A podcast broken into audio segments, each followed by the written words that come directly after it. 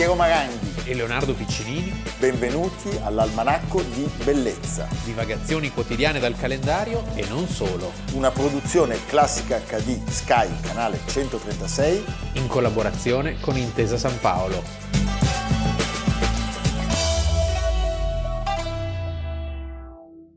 Mi dovete scusare se mi presento al finale con una canzone della mia città. Sì, perché, oddio, ognuno dovrebbe amare la propria città, non so, come la propria donna, no? Con i suoi pregi con i suoi difetti, anche se uno la conosce bene. Ad esempio i napoletani, i napoletani cantano e decantano Napoli come fosse una loro amante. I veneziani sono giustamente orgogliosi perché Venezia non ha rivale al mondo, così Roma.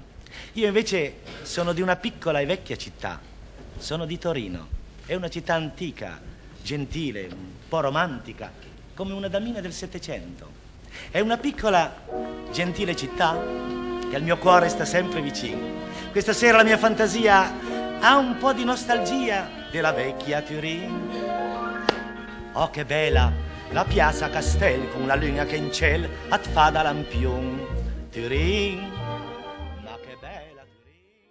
Almanacco di Bellezza, 21 giugno, Leonardo Piccinini. Piero Maranghi. Piero, che cos'è il 21 giugno? È il, eh, il precipizio d'estate. Il solstizio Il d'estate. sos- lo strizio Quindi d'estate. oggi inizia l'estate. Oggi inizia l'estate. E noi per tutta l'estate... canteremo l'estate sta finendo no, Eh, quello siamo- lo canteremo alla fine. no no tutta l'estate Ah, Siamo ok. i- noi siamo i nuovi Righeira E poi c'era anche Odio l'estate. odio l'estate Ecco, bravo. Eh. Noi andiamo in onda tutta l'estate. Tutta l'estate, Questa è una noi cosa, un annuncio importante. e oggi facciamo la dedica della- dell'intera puntata dell'almanacco a una nostra telespettatrice generosissima ogni tanto ci sgrida perché dice che parliamo male della Juve e dei piemontesi No, della Juve... No, della Juve sì vabbè comunque Dei lui- il piemontesi calcio. No. Eh, Margherita Bonaudo. Ah. La dedichiamo a lei, abbiamo iniziato con il meraviglioso Erminio Macario, perché oggi due volte Torino è protagonista. Iniziamo dal 21 giugno, il 21 giugno Di qualche anno fa. di qualche anno fa, eh, eh, ci sono due personaggi, Guglielmo e Tommaso, che si contendono appunto la città di Torino. Tommaso è Tommaso III di Savoia, Guglielmo è Guglielmo VII degli Aleramici, marchese del Monferrato. E quel momento è il momento, il 21 giugno appunto del 1280, in cui Torino diventa definitivamente, Dei Savoia. Dei Savoia. L'altro ci sono anche degli aneddoti che poi racconteremo. sì, anche piccanti. No, purtroppo no. Guglielmo di fatto rende a Tommaso la città di Sì, Torino. Guglielmo è costretto, Sì, è costretto. perché viene rapito. Viene rapito dai Savoia. I Savoia in quel momento erano, avevano tutta la Savoia, non si chiamavano Savoia così. Così a caso. per un caso. per i biscotti. Che poi avrebbero perso, come sappiamo, con i patti di Plombières.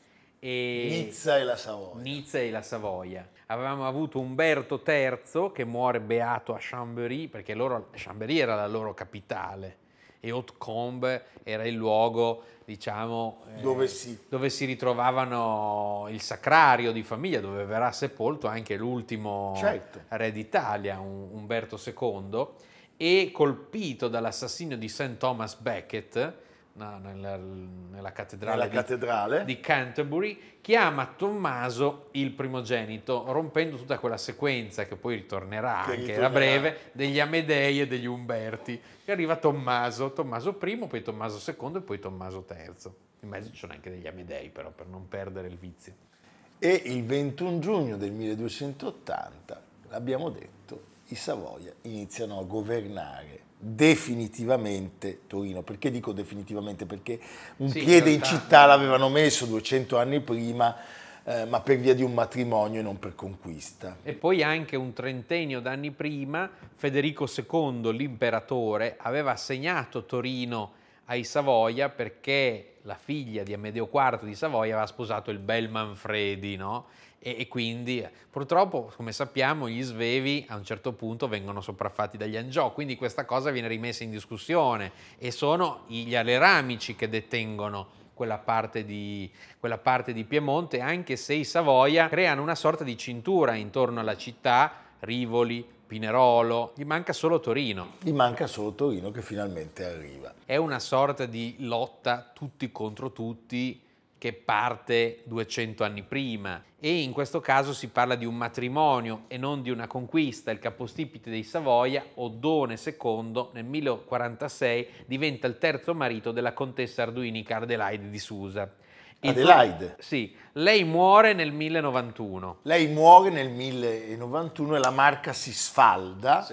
Eh, da quell'anno c'è un vuoto di potere che viene via via occupato quasi sempre dai vescovi e quindi c'è un'influenza ecclesiastica. Sì, perché dobbiamo dire che i Savoia eh, non sono amati dalla città di Torino, cioè le città avrebbero desiderato l'indipendenza. L'indipendenza o riunirsi intorno alla figura del vescovo che diventa anche un signore, eh, un signorotto. Certo. Però diciamo che queste dinastie che diventeranno sempre più forti erano così tollerate ma non invocate dalle città, che tendevano a essere libere, perché nelle città c'era un forte potere, come sappiamo, mercantile, mentre le, le famiglie nobili erano forti soprattutto nelle province. Nelle province. Ho cercato di lenire le sofferenze di un matrimonio male assortito come quello della povera Berta e ho accompagnato Enrico, suo marito imperatore, a chiedere il perdono papale. Lì, a Canossa, alla corte di Matilde, ho rivisto il santo uomo Piero Damiani. Egli, uomo di Dio, monaco, innamorato del Signore e della sua giustizia, un tempo mi aveva scritto, tu, senza l'aiuto di un re, sostieni il peso del tuo regno e a te ricorrono quelli che alle loro decisioni desiderano aggiungere il peso di una sentenza legale. Iddio benedica te e i tuoi figli di indole regia. I signori locali di quel tempo sono i Baratonia, i Rivalta, i Piossasco e altri, altri numerosi.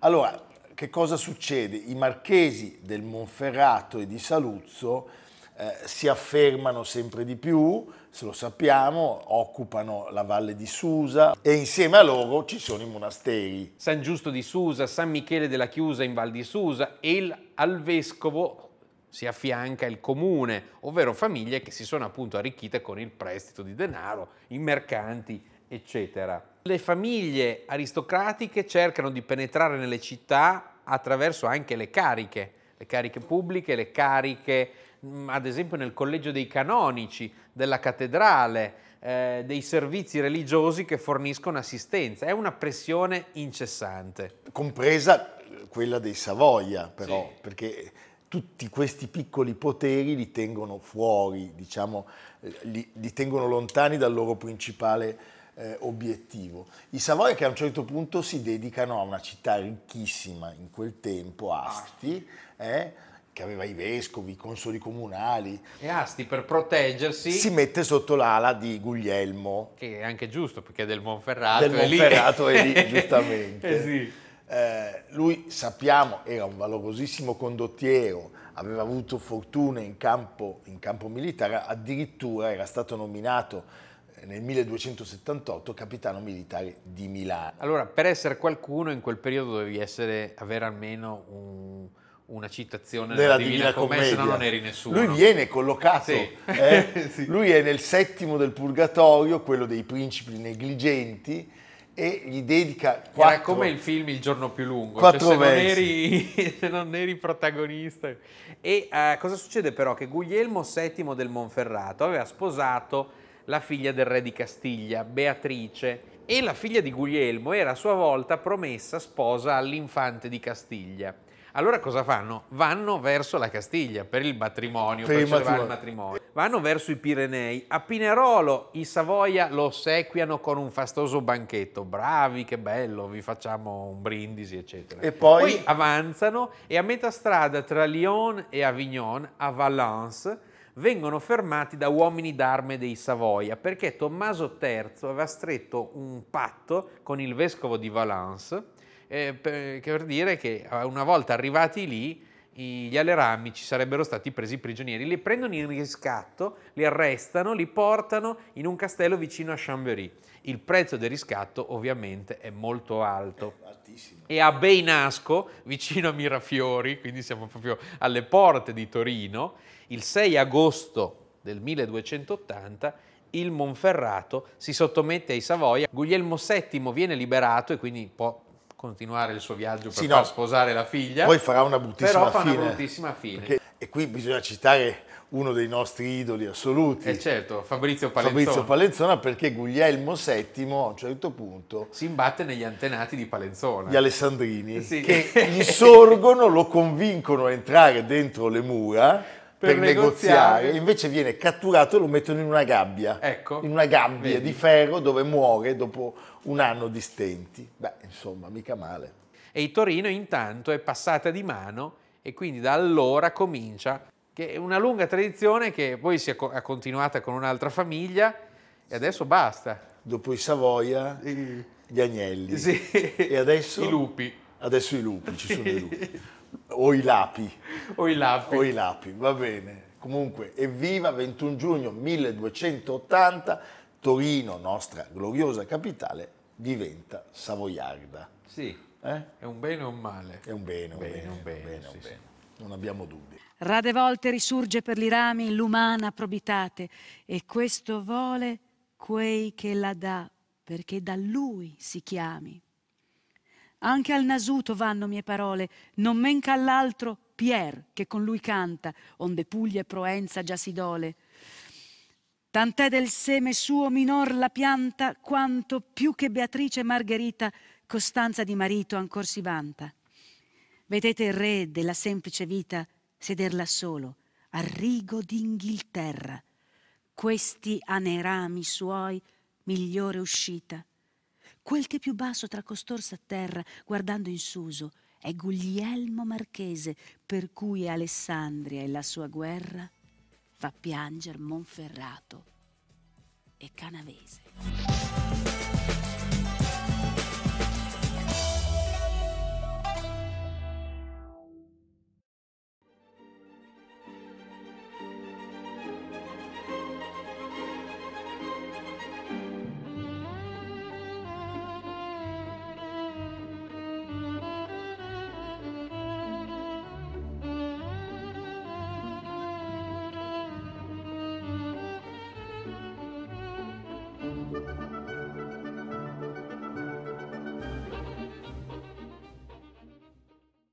Abbiamo detto Torino protagonista perché a Torino il 21 giugno di molti anni dopo, eh, rispetto a quel 1280 del 1858. Ci sono ancora i Savoia. Ci sono ancora i Savoia, sì. è come se ci sono.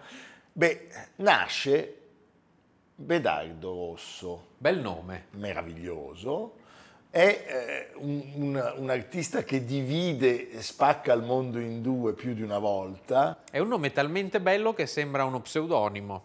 Medardo Rosso. Sì. Eh? Invece era figlio del signor Rosso. Era figlio del signor Rosso che faceva il, l'organizzatore ferroviario. Sì, il funzionario delle ferrovie. Il funzionario. Ugo Ietti e, Ardengo Soffici si, si, bisticciano su di lui. E non sarà la prima volta. E non sarà la prima volta, solo uno scapigliato per il primo, precursore delle avanguardie internazionali per il secondo.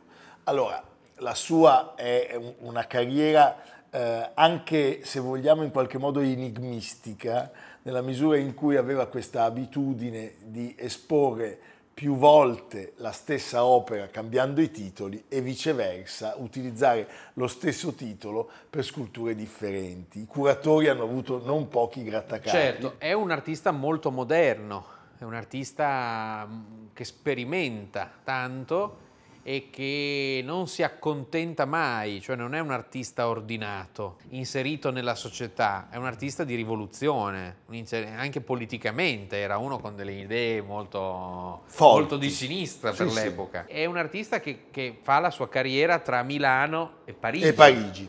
Eh, a Milano è dal 1870 e inizia a scolpire una decina d'anni dopo. Sì, perché lui per i primi anni si dedica alla pittura. Sì Per due anni frequenta l'Accademia di Brera, poi viene allontanato perché un po' la sua insofferenza naturale, un po' perché compie dei fattacci. Eh sì, perché lui finito il militare, i tre peggiori anni della vita, dice, eh, partecipa all'indisposizione di belle arti, cioè era la risposta degli scapigliati. E sotto l'influenza della scapigliatura di artisti come Tranquillo Cremona, che erano presi dalla, dall'attenzione al vero, a ciò che si vede, alle psicologie, ai caratteri, a, ai temi contemporanei, agli emarginati, alla gente comune, cioè siamo in un momento in cui lo spirito positivista è presente in tanta parte della, della società e delle nuove forze. E da Brera lui viene eh, espulso per aver promosso una sottoscrizione reclamante intorno agli orari della scuola di nudo e alla mancanza di quei preparati anatomici da copiarsi dal vero.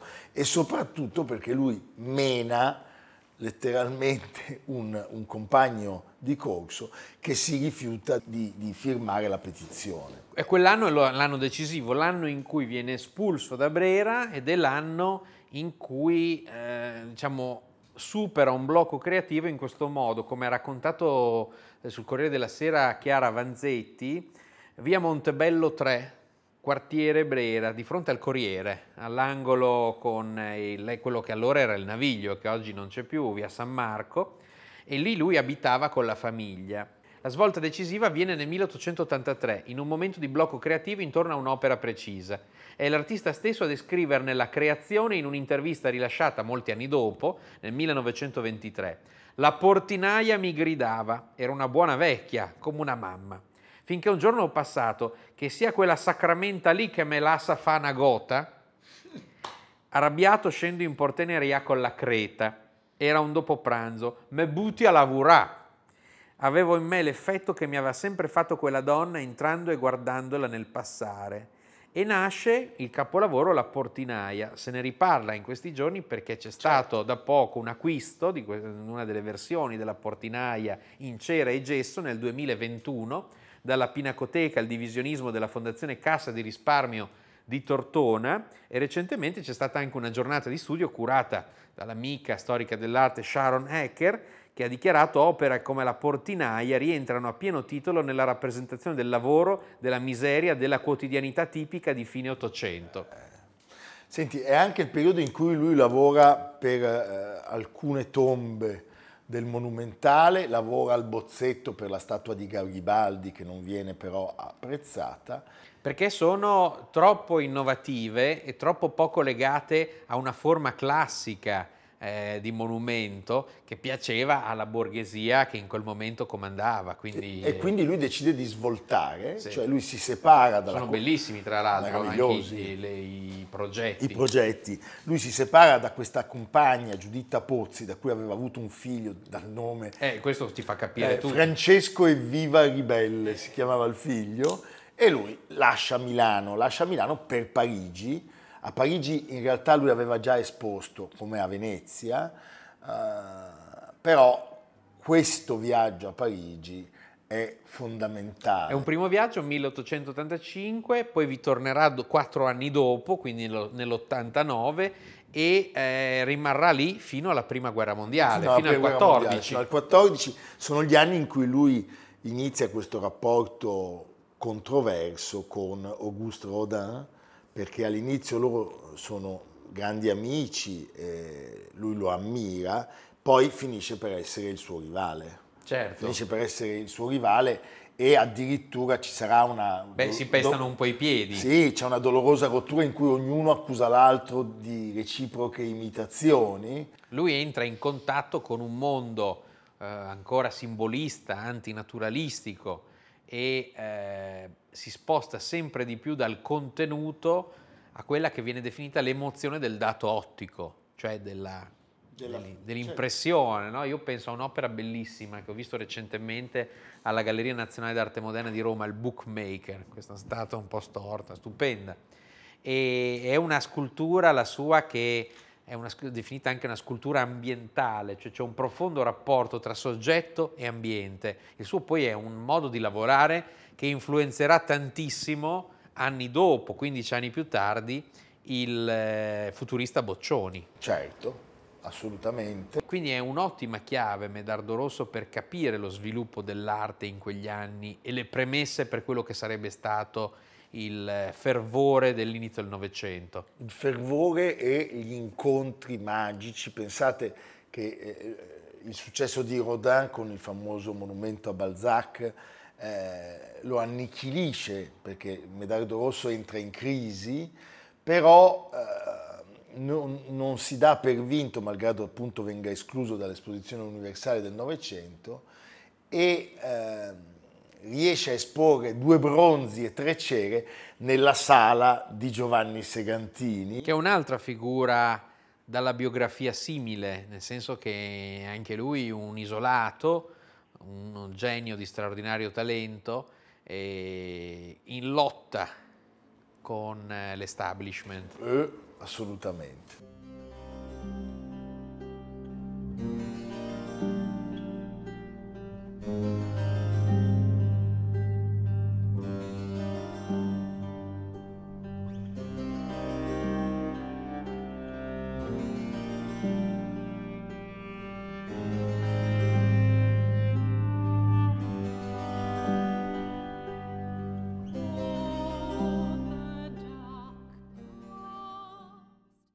Era un uomo di natura poco socievole, inizia una relazione con Heta Fless, eh, la pittrice, che lo appoggia sia professionalmente che sentimentalmente.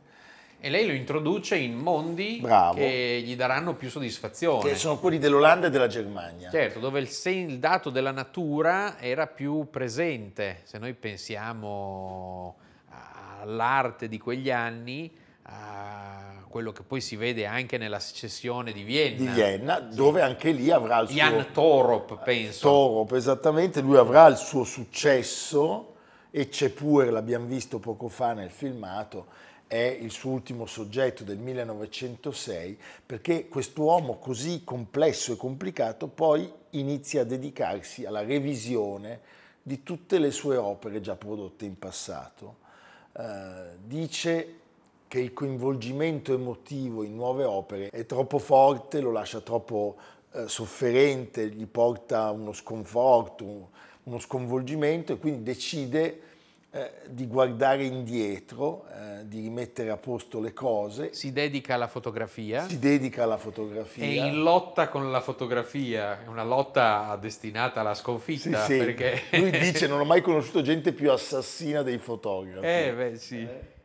E però poi ricordiamolo, in Francia c'è un momento di grande rivalsa perché Georges Clemenceau, la tigre. la tigre, acquista per il Museo del Lussemburgo due opere che ha visto nello studio di Parigi di, di Medardo Rosso questa cosa ovviamente fa divampare la, la, polemica. Na, la, sì, devo dire, i nazionalisti. Certo, eh. lo sciovinismo tipico. Torna in Italia, perché sono 17 anni che non vede il figlio con quel nome strano, e vuol vedere che fine ha fatto, e Giuseppe Prezzolini e Ardengo Soffici sono i mentori che promuovono la prima mostra dell'impressionismo di Medardo Rosso a Firenze nel 1910 e sono gli anni in cui Umberto Boccioni eh, lo, lo, lo, lo, ritiene il padre della scultura moderna. Lui espone anche a Roma, a Torino, a Milano, eh, 20 opere pensate alla undicesima esposizione del 14, quella di Venezia,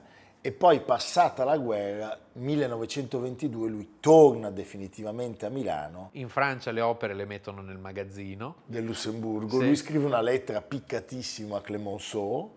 Tra l'altro è da ricordare che è importante, qualche anno fa il Musée d'Orsay ha acquistato un'opera di Medardo Rosso, diciamo, quindi c'è stato anche lì un nuovo interesse che si è risvegliato per questo artista, di cui ci sono opere bellissime, ad esempio qui a Milano alla Villa Reale, alla, alla Galleria d'Arte Moderna. Gamma, sì. bellissime. Anche Margherita Sarfatti si occupa di lui, lo sostiene e gli dedica una, una personale con 11 sculture alla prima mostra del Novecento italiano.